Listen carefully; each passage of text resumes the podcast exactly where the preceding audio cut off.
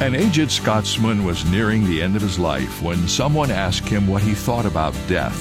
He replied, "It matters little to me whether I live or die. If I die, I'll be with Jesus, and if I live, Jesus will be with me." The only thing that mattered to him was being with Jesus. That old Scotsman was surely paraphrasing the Apostle Paul, who wrote, "Therefore, whether we live or die, we are the Lord's."